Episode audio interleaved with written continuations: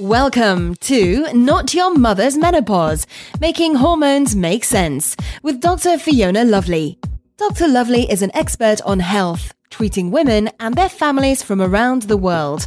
Her specialities include endocrinology, functional neurology, and functional medicine. Please visit us at drlovely.com. And now, here's the doctor. Greetings. Today it's Dr. Fiona Lovely, Not Your Mother's Menopause podcast, making hormones make sense. I hope everyone's having a great day. I thought I'd take a moment today to talk about breast health. I really would like to just focus today on keeping things uh, helpful. Uh, you know, unfortunately, what happens with women after a certain age is that when we talk about breast health, we're essentially talking about breast cancer. And um, I don't believe it has to be that way. I think the culture around that is part of the reason that we're having as many issues as we are, is because we're literally just waiting for it to show up. And I think there's a much healthier way to do that. So, of course, breast tissue itself, uh, once it is done nourishing our babes, if you will, breastfeeding our children, then there's sort of that prevailing thought or undercurrent in women's health that now we just sort of wait around for them to become uh, cancer or malignant. And I, again, I think there's a much better way to to look at the tissues that are our female reproductive organs and keep them healthy for life. So let's dive right into that. So, the first thing you want to know about breast health is that the ratio of estrogen to progesterone, the primary female reproductive hormones, uh, is critical in assessing what how healthy your breast tissue is. So it turns out that estrogen is a lot more biologically active at smaller amounts than progesterone is, estradiol in particular, which is one of about, uh, at last count, nine different substances that make up what we call estrogen. And estradiol is the big player when we are in our reproductive years as we stop cycling and move into menopause, uh, then estrone and estriol become bigger players. But uh, for this uh, class today, we'll just talk about um, primarily estradiol. So you want to have someone assess your estrogen to progesterone ratio, and looking at that is going to give us a really bit, a really great clue into uh, how healthy your breast tissue is and whether or not you have an increased risk for having troubles uh, as you age. So it turns out the more estrogen we have in relation to the progesterone that we have on board, the higher our risk for breast cancer.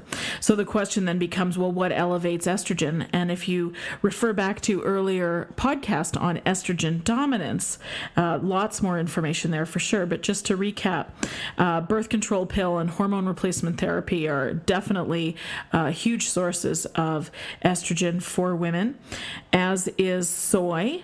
Uh, whether it's uh, dietary or in a supplement, there's lots of supplements out there that also have um, estrogen like substances in them that can elevate uh, elevate estrogen. Um, also, uh, there are um, You've probably heard the discussion about uh, BPA or bisphenol A, which is the chemical that le- leaches out of soft plastics and into our food when we microwave it our water bottles when we let them get heated up and then drink out of them anyways. That is an estrogen mimicker and it is something that you really want to be watching out for. So it's you know it, it uh, when someone tells you to not microwave in plastics it's something you need to pay attention to. Uh, do your best to drink out of um, glass containers rather than plastic containers and uh, try very much not to use things like saran wrap which can leach um, bisphenol A into your food. Again, it is a it is a estrogen mimicker and um, was known to cause troubles with hormone balance in the 70s, but they chose to use it anyways. Um, that's another podcast. Certainly, chemicals, air pollution, uh, carpet backing, paint, cosmetics. There's a lot of different places that we can get elevated estrogen. Um, that's the exogenous estrogen or the estrogen that comes from the outside. And of course, when you look at it completely with the stuff on the inside, the endogenous stuff, uh, estrogen, then that's where you can get that estrogen to progesterone ratio. And of course, you know this because I hammer home this detail as often as I can. If your progesterone production isn't good enough in perimenopause, then that's another reason you can have estrogen dominating over progesterone. And of course, the single biggest factor in whether or not you make enough progesterone yourself in perimenopause is whether or not you allow your body to rest and be stress free. So, when you're looking at the hormones, the saliva testing is the gold standard there. So, the blood or serum testing won't give us the information we're looking for. You need to seek out a practitioner that will do saliva testing for you. And as I've mentioned, for breast health, you want to decrease stress, you want to increase your movement. So, do something pleasurable where you're moving your body every day. It doesn't need to be for a long time, it just needs to be uh, focused and uh, for your health and lifestyle. You want to decrease your processed foods. You want to increase your uh, clean filtered water, two to three liters of water a day. Try to drink most of it before noon, then it won't keep you up at night. Uh, increase your healthy fats intake um, nuts, seeds, fish, avocados, eggs, organic, healthy olive and coconut oils uh, will help that as well. And of course, you want to decrease your sugar intake. All of those things are very healthy for breast health. You know, one of the other things that we see in women who have um, uh, either had breast cancer or have an increased risk for breast cancer is the iodine deficiency. Now, this is something that is a bit um, controversial, and depending on the training and open mindedness of the practitioner that you're going to see and ask these questions of, um, they may or may not agree with me here, and that's fine. The research is there, they just need to look for it. Uh, so, we see iodine deficiency uh, in women who have had breast cancer, and um, the best way for you to supplement is dietarily. So make sure you're eating on a weekly basis foods that have iodine in them. There's not a lot, so my recommendation to you is Google them and pick a few off that list. Um, probably the easiest thing for most uh, people would be to make sure you're eating sushi with the nori, that's the seaweed wrap once or twice a week um, will get you a long way there. Also, make sure you have a natural Celtic sea salt or Himalayan pink salt uh, to replace the trace minerals and give you some of that iodine as well.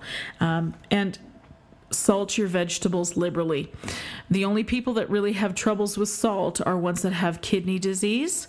It's not something we associate with heart disease anymore. That has been proven incorrect. Now, the one thing I will say about that is if you are dehydrated and you have a high salt diet, your heart is going to struggle. So you need to uh, take a look at those habits and say, can I be eating a better diet? Can I be increasing my water intake so that I'm getting two to three liters of clean filtered water every day? And um, and then of course you can go ahead and uh, when you're eating natural foods, you'll crave the salt. And please do salt your veggies because it's tastier that way. But again, natural Celtic sea salt or Himalayan pink salt if you're doing that. Also, at a certain age and depending on where you are in the world you may be recommending you may be recommended by your uh, primary care physician uh, over the age of 40 um, some countries it's over the age of 50 you're getting a yearly mammogram. Now um, a mammogram let me be clear does put radiation into sensitive tissues. Tissues that are sensitive to the ionizing effects of radiation, meaning radiation uh, exposure does cause cancer. I know it's a bit of a head scratcher, right? You're like, well, why did they do it that way? That's a terrible way to do it. I totally agree. Not to mention, I think that the machines are a bit um, oh, really like torture devices. Uh, I often say to my patients imagine if uh, a man had to uh, have a yearly uh, testicular exam in a uh, mammogram machine. I'm pretty sure there'd be much better technology really fast if that had to happen. Anyways, um, something I want you to consider instead of having a yearly mammogram when you get to the age where it's recommended, or if you have an elevated uh, breast cancer risk or uh, history, uh, family history of breast cancer, or you're positive for the breast cancer gene, then consider having the thermogram instead. So, a breast thermogram or breast thermography. What that means is they're going to put you into a cool and darkened room and you will uh, uh, acclimatize to that temperature. I think it takes about 15 minutes or so. And then uh, you're going to have a technician is going to snap a photograph of your breast tissue using an extremely sensitive camera that picks up differentiation and heat. And what we know from the thermograms is that uh, well, we know cancer is really metabolically busy. So it throws off a ton of heat. So if you have a, uh, a cancer growing or something else metabolically active growing in your breast tissue, it will show up on the thermogram. If there's nothing there, it won't show up at all. So I like to look at the breast thermogram as sort of a, a, a pre mammogram, if you will. So yearly have the thermogram. If nothing shows up, and understand these photographs are read by a radiologist who specializes in reading thermograms uh, looks at it and says, nothing here to worry about, then don't worry about it to the year after. If at any point you start to show elevated uh, heat signals uh, in your breast tissue, then that's the time you would go and have a mammogram. I think we'll see the breast cancer risk. If every woman did this, if traditional medicine recommended thermogram first instead of mammogram, I think we'd see the breast cancer risk go way down. Breast cancer incidence would go way down, if you will. Uh, finally, I'd just like to give you a little, uh, kind of a, a, funny little story. So, um, I was once listening to Dr. Northrup talk about breast health, and she told the story, if I remember it correctly, of a patient of hers who uh, gave her boobs a hug every day and said, Girls, you're safe with me. I think that's glorious. I think that's a really good way to look at um, our breast tissue as as friends. Um, you know, for a lot of reasons that I'll just leave aside at this point. So, um, one of the things I like to do is, um, and like to recommend to my patients, is a happy boob massage, a happy breast breast massage. And so, uh, what you do is um, you can use a little bit of essential oil here. I like the DoTerra essential oils, and in this case, we'd be using the clary sage oil. And you would put two to three drops in your palm with 10 or so drops of the fractionated coconut oil that you can also get from doTERRA and do a uh, circular massage of your breasts. This is a great thing to do daily out of the shower after your bath. Uh, not only are you going to, and, and of course, have nothing but healthy and loving thoughts. Girls, You're Safe with Me is a really great place to start. And also remember something um, these, these tissues nourished your babes if you had children. And if they didn't, I'm going to bring your awareness to something. The next time you hug somebody that you just are so grateful for or really, really love, just notice that just that tingle that you get uh, in your and your chest tissue um, when you hug them, just just for a fraction of a second.